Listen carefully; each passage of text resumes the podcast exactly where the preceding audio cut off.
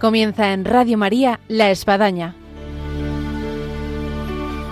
Un programa dirigido por el Padre Arturo Díaz desde el Monasterio de la Encarnación en Ávila.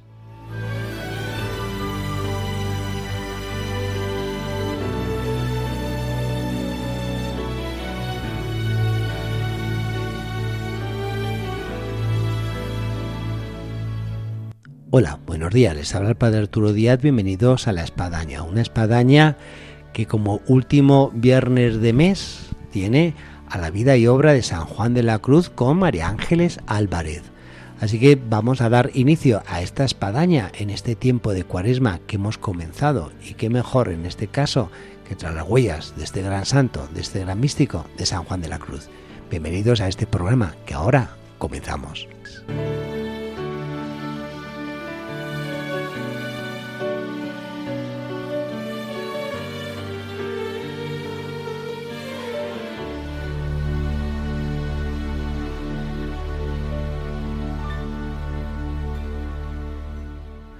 Hola, buenos días, María Ángeles. Buenos días. Después ya del miércoles de ceniza, de la imposición de ceniza, de todo lo que supone el tiempo, el tiempo cuaresmal, en todo lo que se nos invita, de oración, de limorna, de ayuno, de generosidad y de tantas cosas, pues qué bonito ver a San Juan de la Cruz, que tanto nos ilustra sobre esto. Que tanto nos ayuda en nuestra vida espiritual, en todos, en todos los aspectos de la vida. Y para los oyentes que a lo mejor no escucharon el último programa de la espadaña en torno a la vida obra San Juan de la Cruz, pues hay que recordar que estamos no solamente ya físicamente haciendo este programa en el Monasterio de la Encarnación, sino en este monasterio donde él estuvo y estuvo cinco años de capellán y con unas experiencias místicas pues muy elocuentes, entre ellas la que estábamos narrando, el matrimonio espiritual de Santa Teresa. Sí, porque tanto sus experiencias místicas que él tuvo aquí y que, bueno, imaginamos, ¿no? Los que leemos a Fray Juan, que a lo mejor incluso quedaron recogidos en, en sus libros, en el Cántico Espiritual que va a escribir justo después de su estancia aquí en, en la Encarnación, ¿no? Y que sabemos que lo escribió en una cárcel toledana, con lo cual es un poco como testimonio de lo vivido en los años anteriores y, por tanto, ahí está toda su experiencia también y su camino en la fe, pero también la experiencia y la vida mística de Santa Teresa, compartida por él. Y como los dos, como hablábamos en el programa anterior, bueno, pues como que se refuerzan, se enchufan mutuamente, ¿no? En el, en el ámbito espiritual para llegar a tener pues gracias místicas pues importantes como esta del matrimonio espiritual. Este complemento místico es algo maravilloso, porque tenemos en la historia de la iglesia místicos pero que, que han estado en solitario pero tener en este sentido dos personas muy afines con unos fenómenos místicos muy especiales, pues cuánto se podían complementar. Y cuánto se apoyaban y cuánto como que tiraban adelante de tantas cosas, ¿no?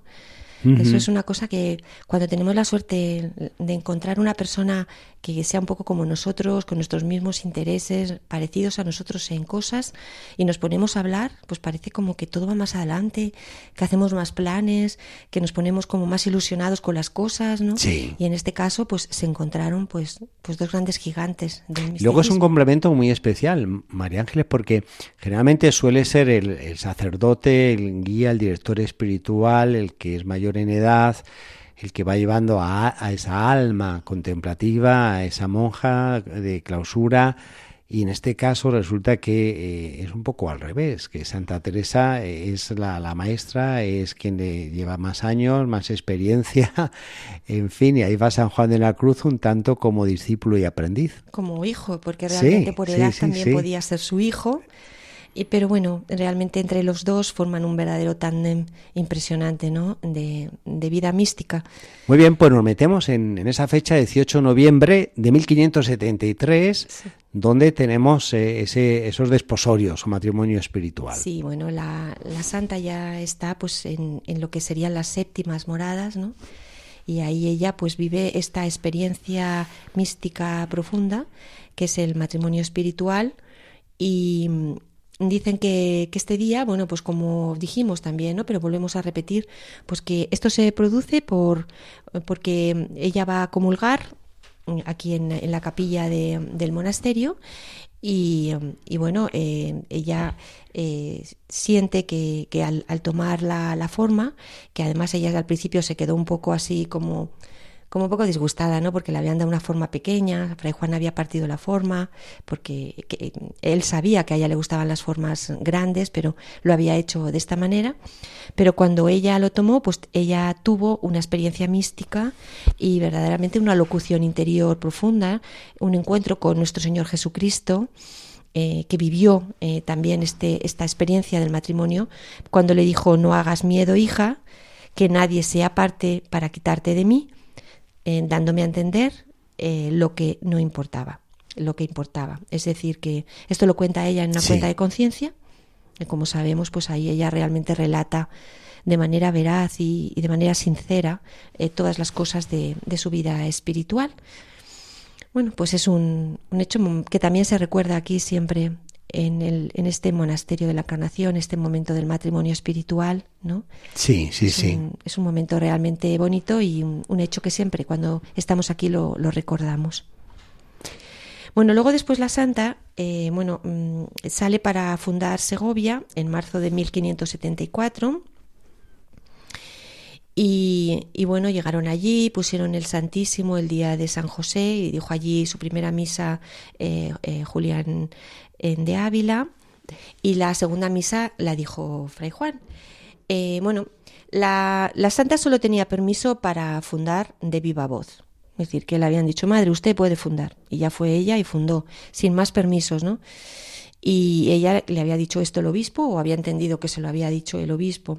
Pero cuando, cuando estaban allí, en este momento de la primera, de la primera misa, con el convento recién inaugurado, pues pasó el canónigo Juan de Orozco y Covarrubias. Eh, se entera de que es una fundación de la Madre Teresa y entonces él quiere decir, decir misa y comienza comienza la celebración. Y cuando están en esta celebración, pues comienzan a oírse ruidos a la puerta, gritos, ¿no? O sea, una escandalera tremenda. Y es el provisor de la diócesis, eh, Hernando Martínez de Iniesta, que viene a pedir cuentas, ¿no? Es decir, bueno, vamos a ver. No tienen licencia, dice él muy airado. ¿Quién le ha puesto aquí el Santísimo Sacramento? ¿Cómo se atreven a hacer estas cosas? Pero ¿cómo? Es decir, entonces en un momento dicen, pero bueno, pero pero no hay realmente licencia. Entonces me imagino que la santa por dentro diría, bueno, no, pero yo creí que sí. a mí me habían dicho que sí, ¿no? Nos lo cuenta Julián de Ávila, ¿no? Que dice, tuve por bien recogerme de suerte que no me viese, y aún paréceme de una escalera que había quedado en el portal, y topóse con fray Juan de la Cruz, e díjole, ¿quién ha puesto esto aquí, padre? No me acuerdo bien lo que respondió, pero el provisor dijo quitarlo luego todo. Cierto que estoy por enviaros a todos a la cárcel. Qué bárbaro. el pobre Fray Juan, que sabemos que era un padre de una estatura pequeñita, estaba ahí detrás de la escalera, ¿no? Como diciendo, bueno, bueno, a ver qué pasa el temporal. Y entonces se encontró con esto, ¿no? ¿Quién ha puesto esto aquí? Es decir, como diciendo, pero bueno, ¿no? Y, y, en fin, la santa esperó a que se solucionaran todos los problemas eh, en, Segovia, que luego al final pues todo, todo volvió a su ser, y se fue luego a la Encarnación, mm, llegando el día 1 de octubre de 1574 para eh, cerrar el priorato. Eh, cuando se eligió a su sucesora, pues la santa se quedó en San José y San Juan en este momento pues se quedó como cargo de confesor y de, y de vicario a petición del mismo convento. Bueno, uno de los de las actividades que tenía Fray Juan también en este momento eh, bueno, y a lo largo de toda su vida, ¿no? Pues fue el de, el de ayudar a algunas personas que estaban posesas, ¿no? Que tenían una posesión eh, del maligno y realmente esta, esta, este trabajo suyo de exorcismo pues está recogido en, en las distintas fuentes que nos hablan de él y cómo, bueno, pues él simplemente con su presencia, bueno, rápidamente se le vio a él, con lo joven que era, no lo podemos presentar, que para ser elegido, para poder llevar a cabo estos actos y, cómo lo hacía con autoridad y que ayudaba pues a estas pobres a estas pobres mujeres como esta monja Agustina mm, que, que era María de Olivares que estaba aquí en el convento de Gracia, ¿no? Y que le llamaron a Fray Juan cuando estaba aquí para que atendiera a la monja. y que por tanto él pues pues la atendió y, ayudó a, solucionar este problema, ¿no? Que nos podemos imaginar que no solamente tenía a la monja destrozada, ¿no? Sino también a toda la comunidad, pues con una con una gran preocupación, ¿no? Por, por poder eh, liberarse, ¿no? De, de este de esta posesión que realmente, bueno, pues, pues fue, fue fuerte, ¿no? Y que produjo pues, pues muchos, muchos estragos. Bueno, vamos a hablar ahora, padre, también mm, de algo que me parece muy interesante y, que habla mucho de tanto de, de la santa como de, del santo, ¿no? De su pedagogía, de su manera de entender la vida, de cómo entendían también la relación entre ellos y con los demás. Em, voy a hablar del, del tema del desafío, ¿no? Del desafío literario. Sí. Es decir, cómo, bueno, pues mm, la santa, Fray Juan, eh, amigos, eh, amigos espirituales de la santa, sus propias monjas, pues entraban a jugar, podemos llamarlo así, de manera literaria, pero de una manera caballeresca. Es decir, pensamos que, la santa está viviendo en una época y que ella también estaba muy imbuida de las de la literatura caballeresca, ¿no? Y que por tanto muchas de sus cosas, pues también ella recuerda mm, las lecturas y, los personajes, los caballeros, ¿no? Entonces hacen como una especie de mezcla entre estos ardices y estos, estas batallas, ¿no? De los caballeros con con la creación literaria, como lanzándose un duelo entre unos y otros, ¿no? Y para ver si entre todos pues llegan a otro sitio mejor. Es decir, no. Si hablábamos de cómo se complementaban desde el punto de vista místico, eh, este también es un buen anexo, el punto literario, en razón de, que puede haber dos almas, en este sentido muy santas, muy místicas, pero que no tenían el talento literario, que lo ha habido, que no saben cómo poner en verso, en poesía, en, en prosa, en expresión su, lo que han podido sentir, percibir, y bueno, en este caso los dos son, digámoslo así, en términos actuales de premio Nobel de literatura.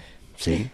Sí, es que eh, tenían esa manera de expresar lo que ellos vivían, pero como este, esta, esta práctica del desafío, pues como que empujó la actividad poética de los dos eh, y, de, otras personas que le rodeaban. Parece ser que fue el padre eh, Jerónimo Gracián, que era joven novicio en este momento, el que, bueno, el que lanzó al principio mm, este desafío y, entonces era pues realmente un combate espiritual entre las virtudes, ¿no? Un poco era así planteado, en donde mm, iban convocando a frailes y monjas a que se escribieran y se animaran en este duelo, como digo, al estilo de los caballeros medievales, eh, pero con palabras y con pensamientos espirituales. Eh, cuando la santa recibió mm, este desafío, pues nos imaginamos conociéndola que le gustó mucho, es decir, que el padre Gracián dijo, uy, me parece, me parece estupendo, pues ella estaba en la encarnación y, entonces pues le encanta la propuesta, ¿no? Eh, dice, habiendo visto el cartel, pareció que no llegarían nuestras fuerzas a poder entrar en campo con tan valerosos y esforzados caballeros. Pues como vemos que ella sigue pues con, con este lenguaje ¿no? de, de los duelos medievales, ¿no? Y la, la, santa pues va escribiendo los textos de, del desafío. Primero, eh, la madre subpriora dice que pidan al Señor los dichos que le quiten de su propia voluntad y les dará lo que hubiesen merecido en dos años. Es decir, por ejemplo, eh, llámese Isabel de la Cruz. Voy a volverlo a leer. Es que este es uno de los textos del desafío. ¿Eh? Para que nos demos cuenta cómo se lanzaban unos a otros el desafío. La madre subpriora dice que pidan al Señor los dichos, le quite su propia voluntad y les dará lo que hubiere merecido en dos años, llámese Isabel de la Cruz. Bueno, pues es un desafío, ¿no? Como vemos a Isabel de la Cruz. Otro, por ejemplo, la hermana María Gutiérrez dice que dará a cualquiera de los dichos parte de todo lo que mereciere delante del Señor, a quien le pidiere amor de Dios perfecto y que persevere. Bueno, son textos escritos en, estos lenguajes de la época, pero que sí que tenían este sentido de dialéctica. El texto autógrafo de los desafíos em, bueno, hasta el siglo XVIII se conservó en las Carmelitas de Burgos y en las de Guadalajara.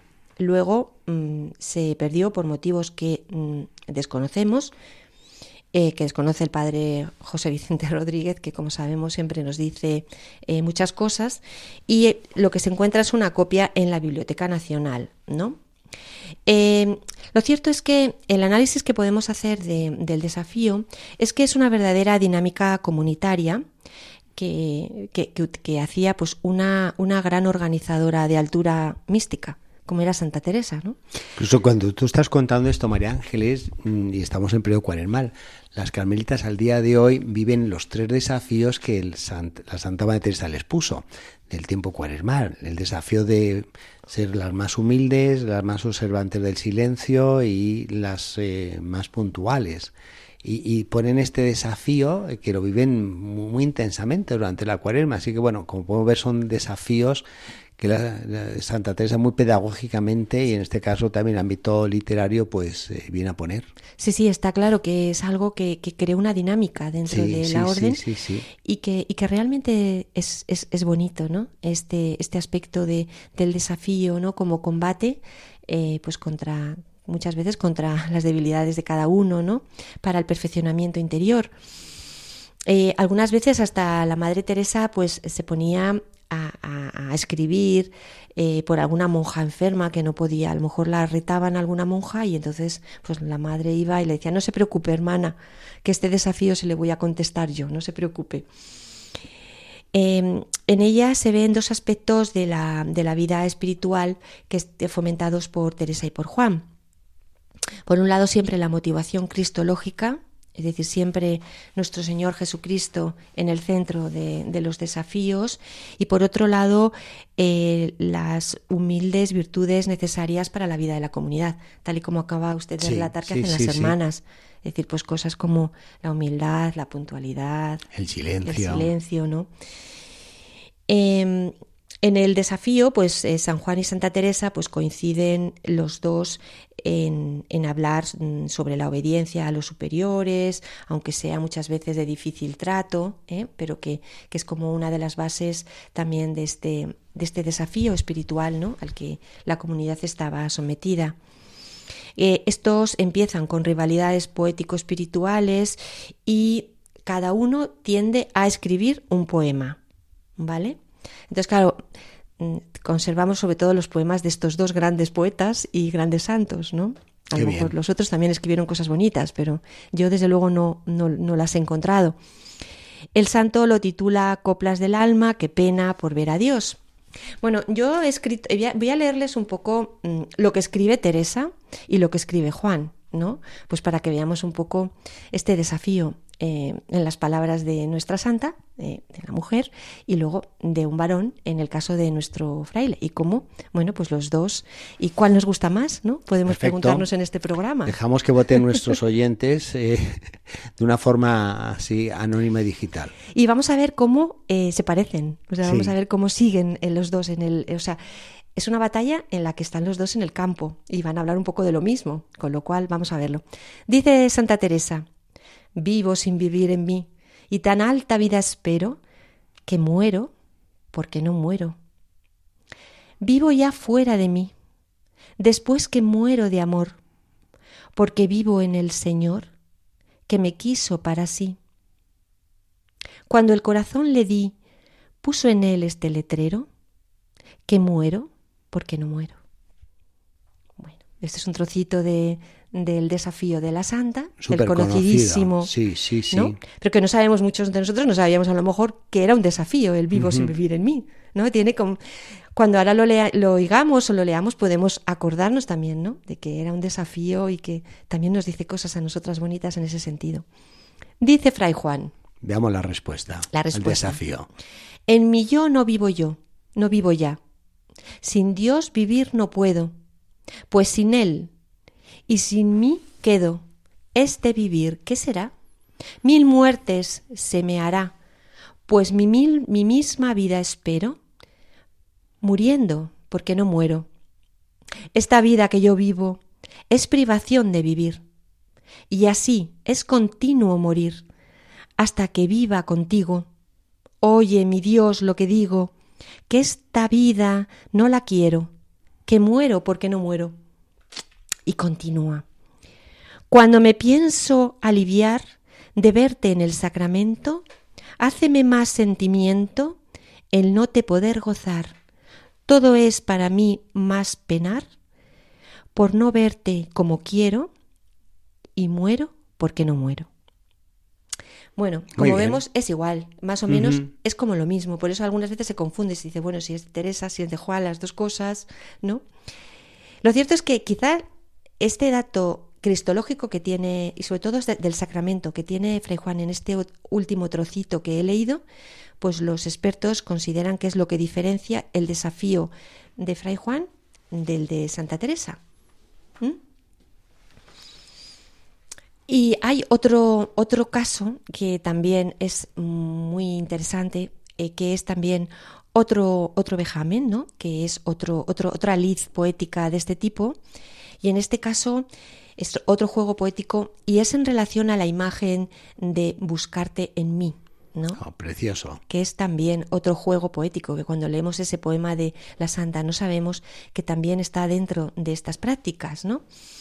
Lo cierto es que la santa convocó este juego poético y sobre todo lo, lo, convocó a través del obispo don Álvaro de Mendoza, que era el obispo de Ávila, porque, y esto es una cosa que yo cuando lo he estado preparando me ha sorprendido y a la vez me ha gustado mucho reflexionar, ¿no?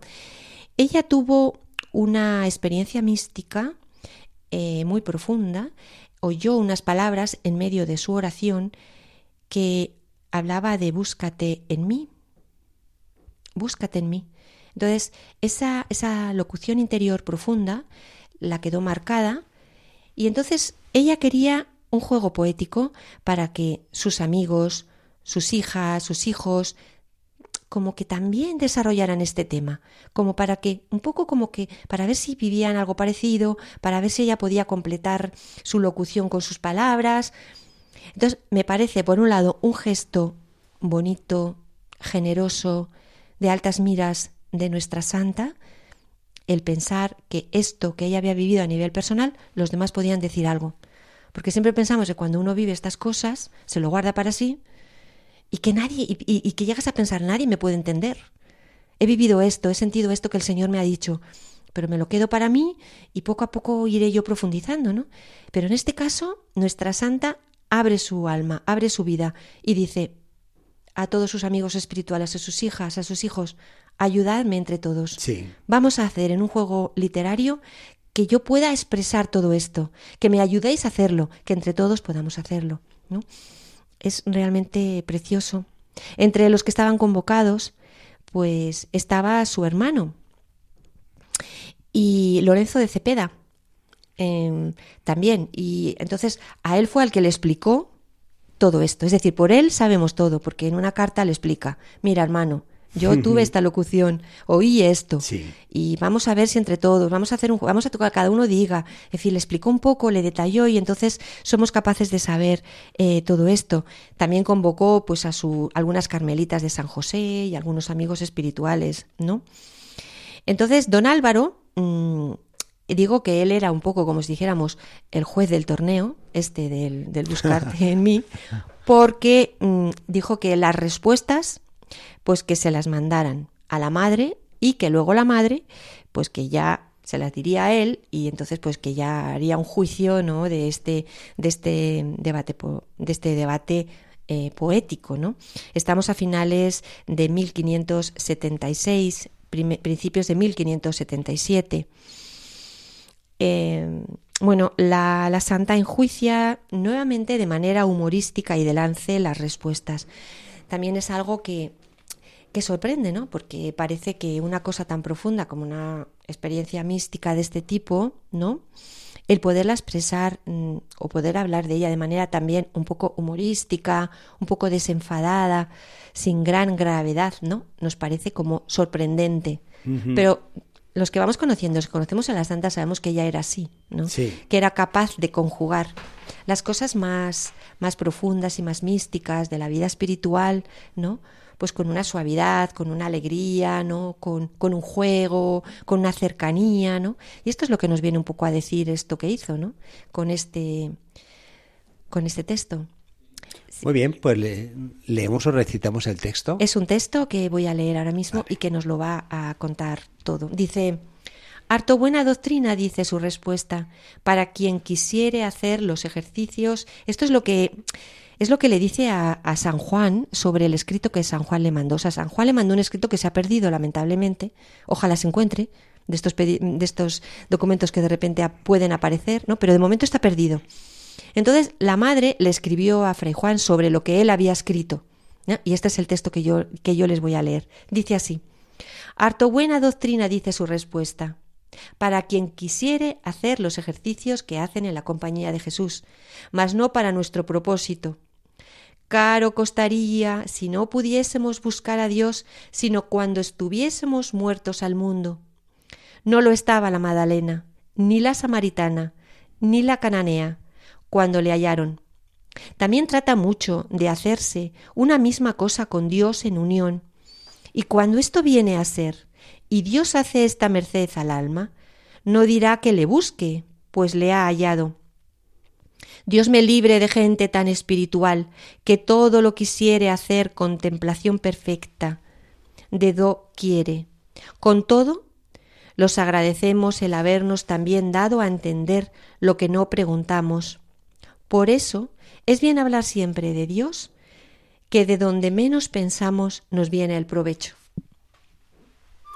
Muy bien, María Ángeles. Eh, vamos, uno quisiera tener más tiempo para poder seguir, pero quizás mejor le dejamos con esta especie de, caramelo en la boca a nuestros oyentes para continuar en esta visión literaria que, tanto nos llena. Y si, uy, si le ponemos la música que cantan aquí las carmelitas y las interpretaciones que ha hecho, vamos, ya eh, uno está ahí flotando, flotando.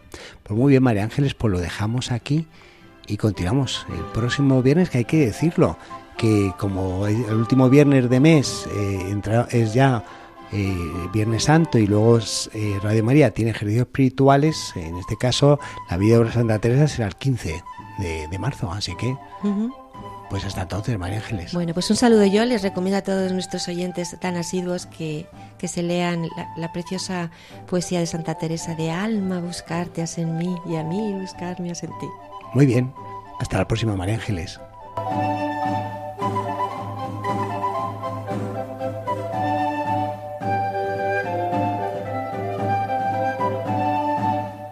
Llegamos así al final de nuestro programa y quedamos con esta tarea que nos deja aquí María Ángeles de, la poesía de Santa Teresa, Buscarme en mí, que no cabe duda, si la leen y la meditan, bueno, van a disfrutar el próximo programa aquí de la Espadaña con San Juan de la Cruz. Les emplazamos al próximo viernes, Dios mediante. Hasta entonces.